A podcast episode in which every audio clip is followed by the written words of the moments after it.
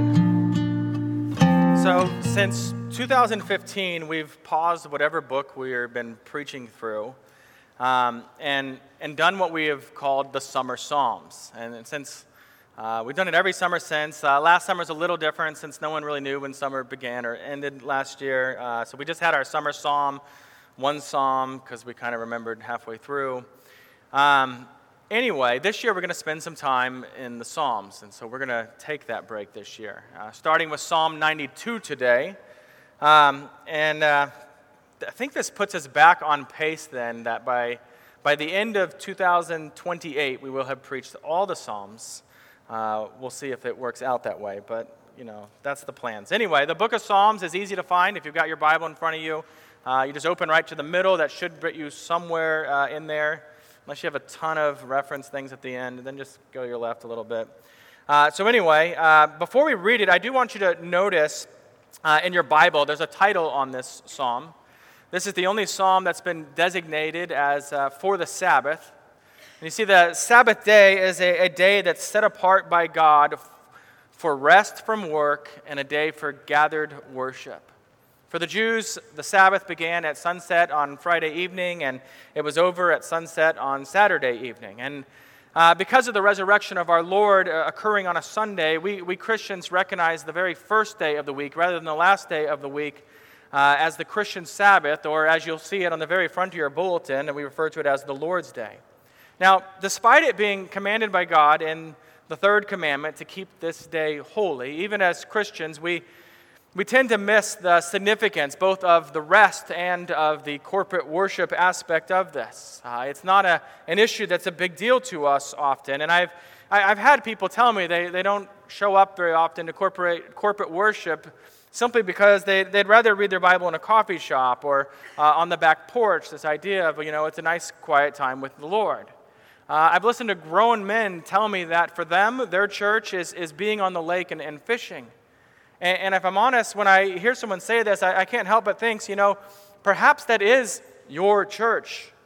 But it's certainly not the Lord's church because it's not the gathering of God's people together to worship Him. And so I'll ask you, even right here at the start, what sort of priority corporate worship has for you, for your family? Uh, even broaden that a little bit, is the, is the Christian Sabbath a, a day that's precious to you?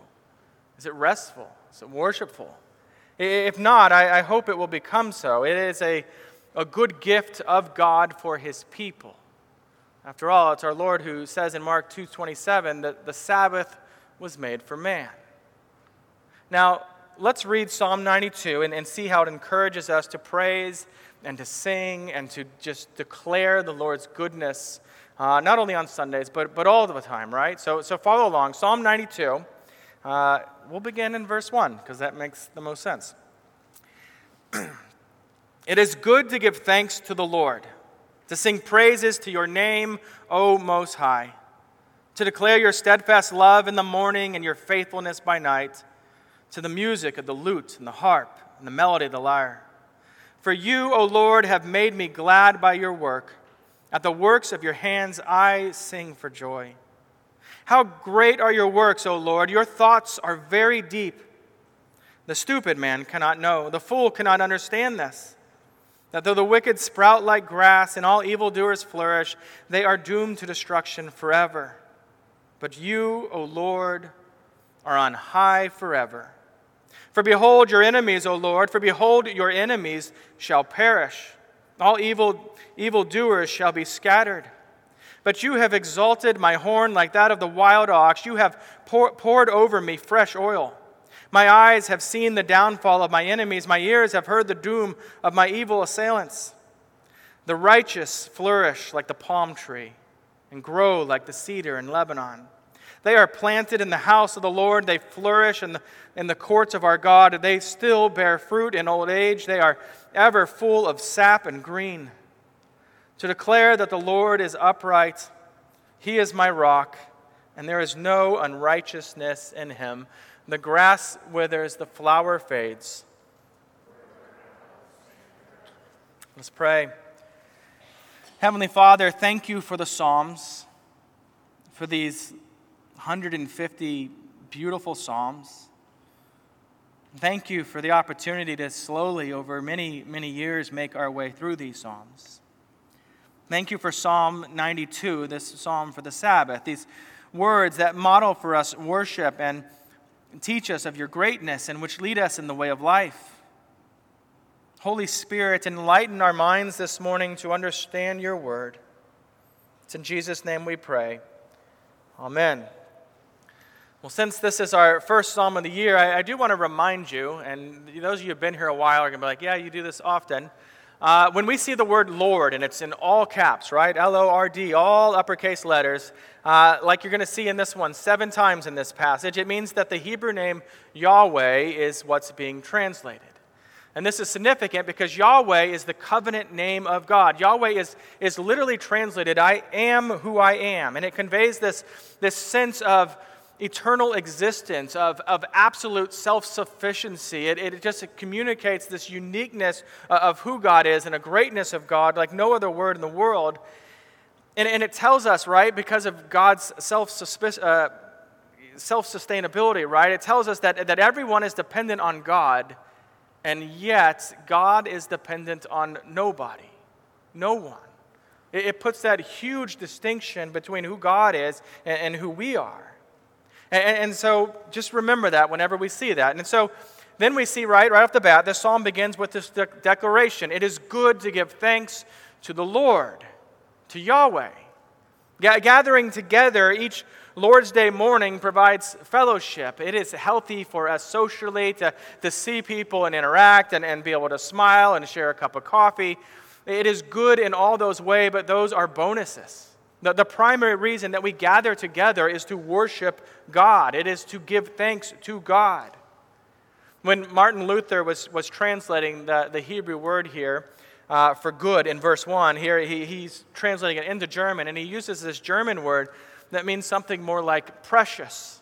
And it was intentional, right? It's intentional because it expresses more than just that it's morally good to do so, but that it it has an impact on us. It, it is precious to us to be able to do so. In this first stanza, we're encouraged to worship God in a few ways. And the first is by giving thanks to God. To genuinely give thanks to God requires two things for us. The first step, if we're to do so, is, is, is to simply be aware of what God has done and who God is. We, we fail to be grateful for the things that we simply take for granted. You're just, that's just the way it is. And you know this, right? Because everything in your life, until it's gone or messed up in some way, you usually don't notice it, right? You don't think about air conditioning until it's gone. You don't think about a car until you can't find your keys. You don't think about uh, whatever it is you have until suddenly you don't have access to it. Are, are you aware that God is the reason that your heart is beating right now? God is the reason. Are you aware that the Holy Spirit dwelling within you is, is the reason you are even capable uh, of having faith in Jesus, of giving genuine worship to God. Are you aware of the, the trillions upon trillions of other things that you have to be thankful to the Lord for on this very day? And so, first, we must be aware. And the second thing necessary is, is, is for Thanksgiving, uh, proper Thanksgiving, is to actually express it. Now, and now it's fair to say that feeling gratitude in your heart is an expression of thanksgiving, especially when we're talking about God, right? Because God knows what's in your heart. Therefore, that is an expression of it. But so is singing praises to God, as the psalmist points out there in verse 1, right? Like we did earlier, as we sang, declaring that our God is a mighty, a mighty fortress, right? That is outward praise to God, or, or even after that, right? Singing how great God art, right? Which is not about God's art, it's how great God is. That's what we're pro- pro- proclaiming there. Now, I, I, know we all have our favorite songs as well as those we don't, we don't love. I feel the same way. Sometimes I'm like, oh, this one's I don't like this one. That's my personal feeling about it. But let us never forget that it's not primary about our, our song preferences. In fact, that's very low on the totem pole uh, of what's going on in worship. Primarily, when we worship, it's about God whom we are worshiping, right? It's about being together, our voices together, whether it's your favorite song or least favorite song, and giving praise to God for who He is, all that He's done. In, in verse 2, we learn that that we worship God rightly when we declare his steadfast love and his covenant love in the morning and his faithfulness by night. See, this is, this is done and sung corporately, but it's also done in smaller settings when we declare, or, or the way we tend to talk in our just normal conversation, when, when we share how God has displayed his love and his faithfulness to us. It's similar to the way we see it in Psalm 9:1. I, I will give thanks to the Lord with my whole heart. I will recount all of your wonderful deeds.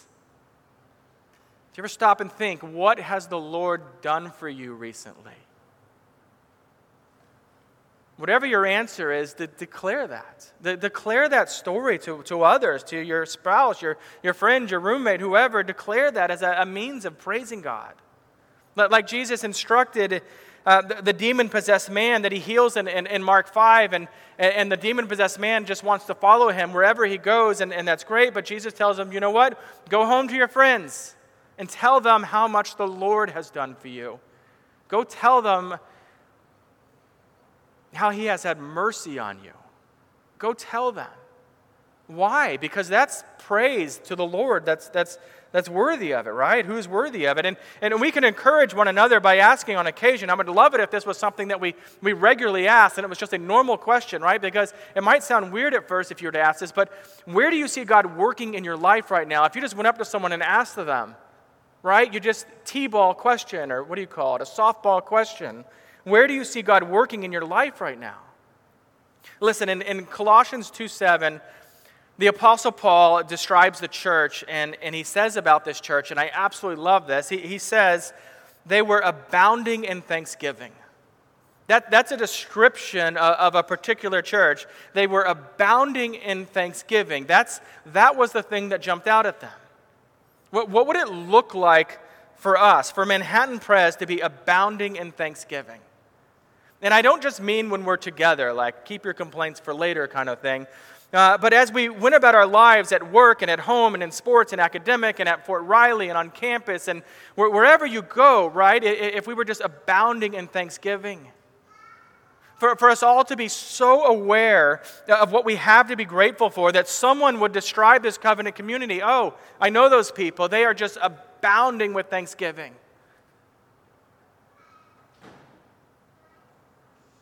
Wouldn't that be amazing? And remember, just as complaining is contagious, so is gratitude. It, it really is. Now, now, in verse 3, we observe that musical instruments are, are being used to accompany the singing of the congregation. Uh, as a church, we believe in what's called the regulative principle. This means uh, that we are going to worship God only in the ways that He has shown acceptable uh, in His Word, and not just our own ideas that we're just going to, you know, come up with whatever we want to do. It's the reason we don't have, jugg- you know, clowns juggling up here, smoke, smoke machines, uh, among a lot of other things, right? Uh, we, we want to be as true to the Scriptures and, and corporate worship as possible. And, here in verse 3, we, we get a clear approval uh, in God's Word of musical instruments in, in worshiping the Lord. It's an acceptable thing for us to do. I, I've got some friends in a denomination, and we tease about this sometimes, but uh, they only sing psalms, psalms and they only do it a cappella. They do it without instruments because they believe that using instruments in worship is actually a sinful thing to do, a wrong thing to do, leading people astray. Uh, every time I read Psalm 92, every time I come over this, I just I can't help but thinking, uh, if I'm honest, you know, how, how awkward it must be when, when those friends sing a cappella, verse 3, uh, about worshiping God with lutes and harps, and they refuse to use instruments even, even in that aspect. And anyway, this verse gives us absolute reason for why we can use instruments in worship.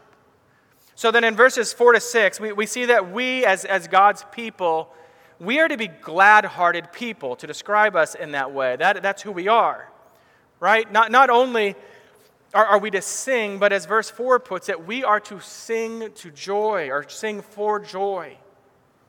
Now, there's a time in a worship service that we sing sadder things, that are mournful things. There's, there's a place for that, but there is also a very important place where we are singing for joy, even when we are in one of those, those more somber aspects. Now, of course, as Hebrews 12 28 says, we are to offer to God acceptable worship with reverence and awe, and yet our reverence at times should include joyful jubilation for the grace of the Lord to us. And, and, and as we see in verses 4 and 5, you know, also just the great works of, of God.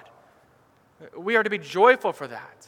The, the author does not list any of God's specific worship, uh, works in this psalm. Not a, not a single one, really, besides himself specifically. Uh, but the entirety of the scriptures and, and the narrative of your own life is just bursting with praiseworthy, song-worthy tales uh, of God working for his people, working for you in, in amazing ways. And then in verse 5, we, we learn that not only are God's works great, but his thoughts are deep. His thoughts are deep. This calls to mind what the Apostle Paul, carried along by the Holy Spirit, proclaimed in Romans 11:33, "Oh, the depths of the riches and the wisdom and the knowledge of God, how unsearchable are his judgments and how inscrutable his ways." As God enlightens our minds, we learn to, uh, to not only believe and understand Scripture, but we also can look at general revelation, look at the world, at creation, and, and see God's thoughts in, in the sense of how He has engineered the, the sun and the stars, and how He's engineered over 8.7 million different species that we've identified thus far. And, and, and these species, species, right, that coexist, often dependent upon one another, even for survival. It's, it's amazing. Now, as Christians, we can be amazed at God when, when we learn things like, like that a, uh, like a 20 foot giraffe has a 22 pound heart. Next time you're at the gym, go pick up the you know, 20 pound weight. That's how much this heart weighs. It's, it's two feet long, right? Something like this. Unless you're a fisherman, then it's like this. Two feet long. It, it's got, it produces, and it's this way because it's got to produce twice the blood pressure of a typical animal. When we learn it, it has a, pressure regulation system that prevents excess, blow, uh, excess flow of, uh, of, blood to its brain that, that would otherwise just kill it when it simply lowered its neck to, to get a drink of water from a stream. Or when we learn how gross it is that that same giraffe has a tongue that is 20 inches long and it uses it to clean out the insides of its own ear. I mean, these are amazing things that we see God doing. His thoughts are very deep. In, verse 6, we, we see the distinction between the creator God and, and, and the creature, right? Between man, uh, man and, and God. Specifically, the rebellious God denying man is what we're seeing the distinction of here. The, the psalmist is, is pretty frank here, in fact, saying that the stupid man cannot know. The fool cannot understand this. They, they cannot understand how great the works of God are. They cannot understand the, the shortness of life and and their own frailty. They, they cannot understand the deep thoughts of God. That term, stupid, here, is, uh, in the Hebrew, is actually a word that literally means a, a brute beast. You, you see, the, the Bible teaches that we are created to know God. But when people stubbornly refuse to accept God's grace or, or deny God's existence, or, or when we are, our people are apathetic to God, when, when, when that's the case, even if they are intellectually brilliant, I mean like top of our understanding, brilliant people, no matter, you know, but when that's the case, they become, spiritually speaking, no wiser than a brute beast if they do not have their hearts enlightened, their minds enlightened to, to see God, to know God, right? Spiritually speaking, they're no wiser than a brute beast, just a wild animal chasing after base needs. And that's, that's stupid, as the psalmist says here, it's translated here. The author continues to describe that, that, that, that person who is in rebellion against God, and in verse 7, when, when the psalmist says, the wicked sprout like grass, and all evildoers flourish. The psalmist lives in the world that we do, right? He's not writing in some utopia situation, he knows the things that we experience every day as well. We, we see evil people flourish. We just do. That's reality in the world we live in. We, we, we see this all the time wicked men flourishing uh, with, you know, with flourishing tech companies. We, we see wicked people with flourishing political careers. We, we see people lie and cheat and steal, and, and it works. It's successful. It actually, they prosper, right? We, we get to see on weird videos or magazines, right? It works. They, they prosper. They live in giant houses and take luxurious vacations. And from a distance, you can't help but wonder why. Why do the wicked flourish? But their flourishing, their, their success, the psalmist says, it's like grass. That's not a compliment. Grass doesn't flourish for long in the Middle East, and like grass, they will soon be destroyed. The, the sun just destroys it. They will soon be destroyed forever. Don't, don't envy the grass. Short lived success. He, he is no fool who values eternal life with God far more than a, a flourishing few years in this present life. Which brings us to verse 8, and this is the heart of Psalm 92. There, if you notice, right, there's seven verses that precede verse 8. There's seven verses that come afterwards. And did you notice the immediate verse before and after, 7 and 9, um, are both made of three lines, while the rest of the psalm is made up of two line verses. It all kind of centers into this one point. It's all intentional. Here in verse 8, we have the only single line in the entire psalm declaring uh, the greatness and the eternality of, of God when the psalmist says, But you, O Lord, are high forever. The Lord is high forever. We, we know this in, in sports, we see it anyway, right? The, the greatest is always eclipsed, always. In my childhood, Jordan was the greatest, and, and then it was Kobe was the greatest player of the time, and, and now it's LeBron or whoever you want to argue for. I don't even care. Uh, the point is, people are, people age. We, we get weak. People die, but uh, not God. He always has been the greatest, the most powerful, and he will always be the greatest, the most powerful. There is none higher than God in any other way, in any way. None higher than our Lord. Uh, verse 9 again shows the downfall of the wicked is a, sure thing, only this time he, he makes it a little more clear that uh, these are the enemies of God and they are going to be scattered and perish. And, and then in verse 10, with uh, that contrast word, but, right, that should always draw your attention when you see it in Scripture. It says that, you know, the wicked are going to perish, but you have exalted my horn like that of the wild ox. Now, it's kind of interesting in a historical way. Uh, the translators of the Greek Septuagint, right? They're taking the Hebrew and they translate it into Greek. Uh, they incorrectly used a word meaning one horned for the Hebrew term here. Uh, and as a result, the King James Version, in, instead of wild ox, actually says unicorn in it, right?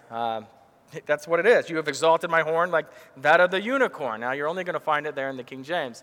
Uh, anyway, it should be wild ox. And a wild ox is similar to a modern bull. It's not a significant issue uh, eh, because it's about strength. That's the idea of the horn here, not the animal, but the idea uh, uh, of this, this strength. The image of a horn in the scriptures is, is always this, this symbol of power and, and strength, and, and that's what's going on here. This is the psalmist giving his own testimony, right? He's, he's poetically, but, but, but sharing what God has done for him, namely, that God has made him strong, that God has done that.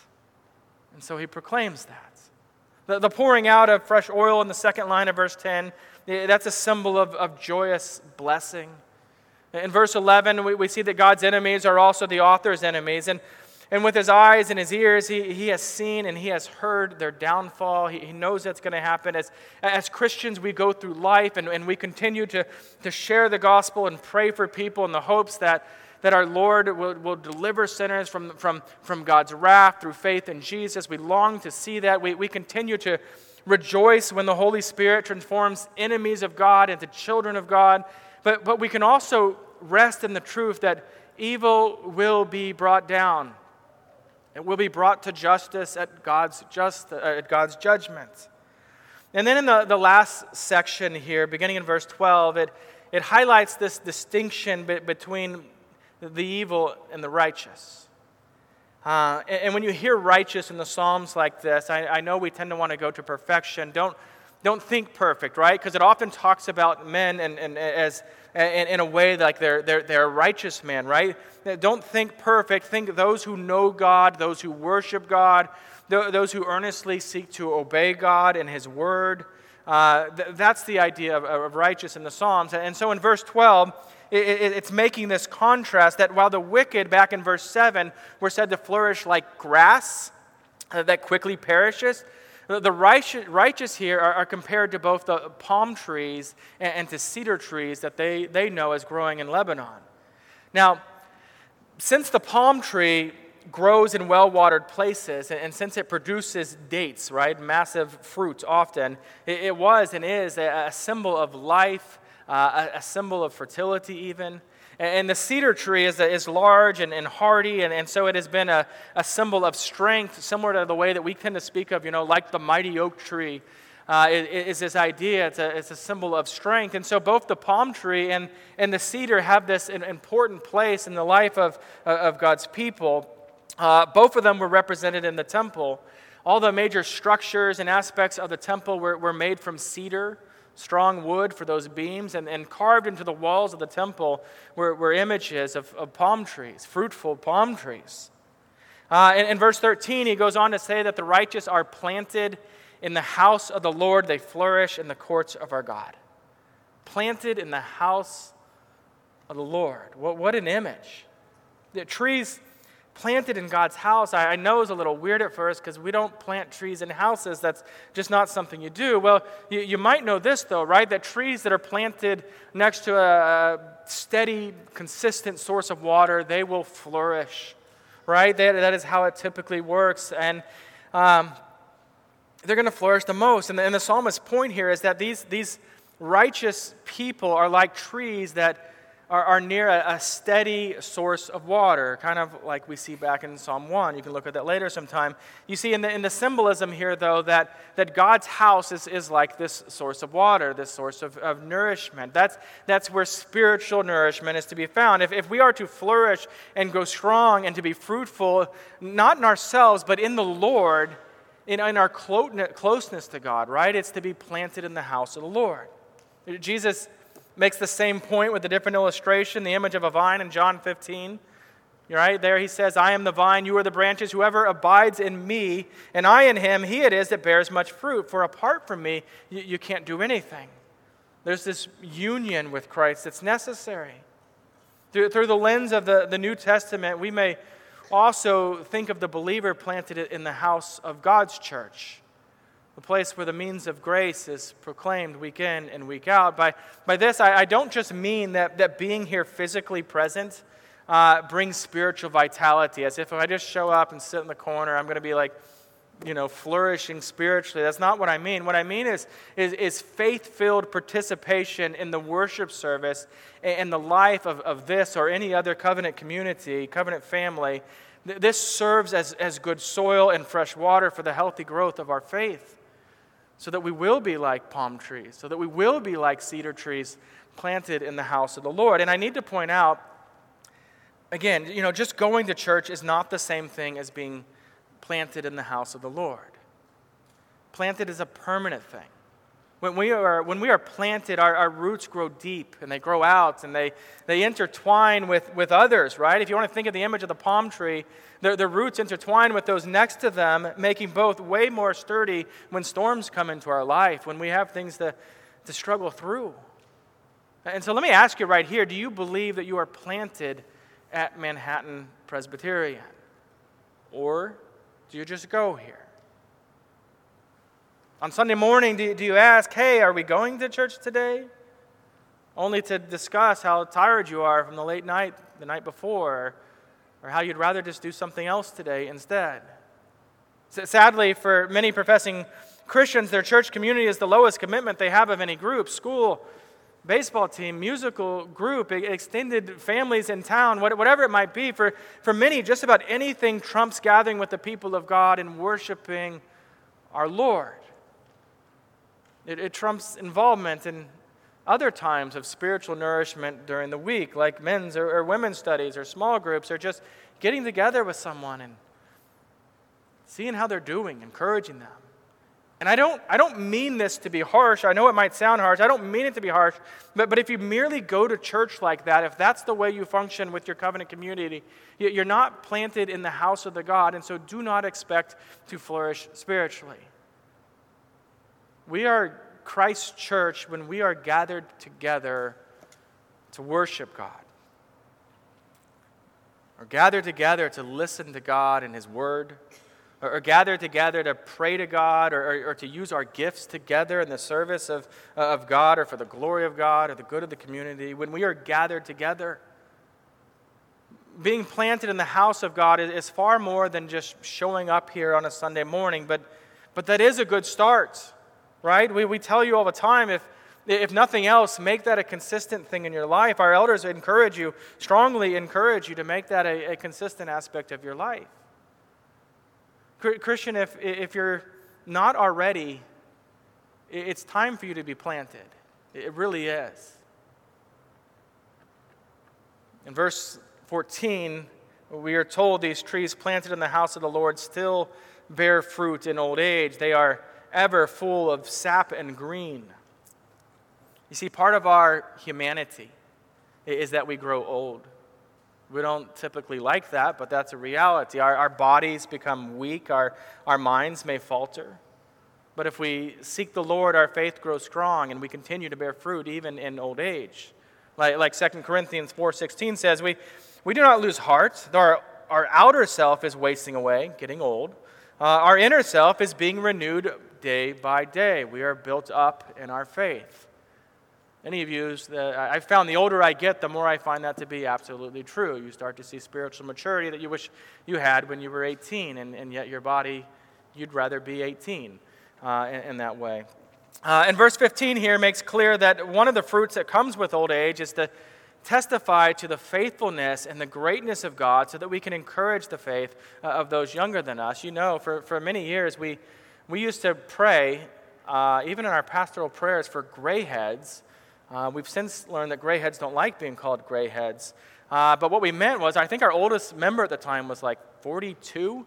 Uh, and we wanted people who had more life experience, people that have grown in the faith, that have gone through more, have, who have walked with the Lord for a long time for the, for the wisdom they bring. We, we longed for that. And, and the Lord has blessed us with that in two ways by bringing people who already had gray hair and by uh, making the rest of us have gray hair just by getting old It's not the way we meant it, but that's what happened.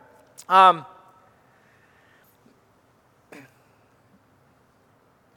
but an old, an old orchard still produces new fruit. That's one of my favorite things. I, I think there's a church somewhere in St. Louis that actually holds that name, Old Orchard, for that whole idea. That even as we grow old, we won't stop producing good fruit uh, in the Lord. So, so anyway, my, my hope and my prayer for each of us is that when you're asked this or something like this, how, how is your, how's your walk with the Lord going? What, what does your relationship with the Lord look like right now? How are, how are things spiritually for you? So, you know, right now, if someone asks you something like that, that you'd be able to say something along the lines of, I am flourishing. I am striving. Life's not perfect. I've got struggles, but, but I am flourishing my, my roots are deep. My faith is strong like the cedar. My brothers and sisters are praying for me. I am loved by my covenant family. I am loved by my Lord. I am, I am part of a covenant community. And I don't just go to a building, I am part of Christ's church. I gather with others, and then I go out strengthened as an ambassador for my Lord because I am planted in the house of the Lord. That's, that's my prayer for us. Let us pray. Father, may we find joy in worshiping you every day, but especially, uniquely, togetherly, may we find joy in worshiping you on the Lord's day with each other. May we find ourselves planted in your house, in your presence, and growing strong like the cedar and bearing fruit like the palm tree. Do that work in us, Lord, as, as individuals and and as your church, your bride. We pray this in Christ's holy name. Amen.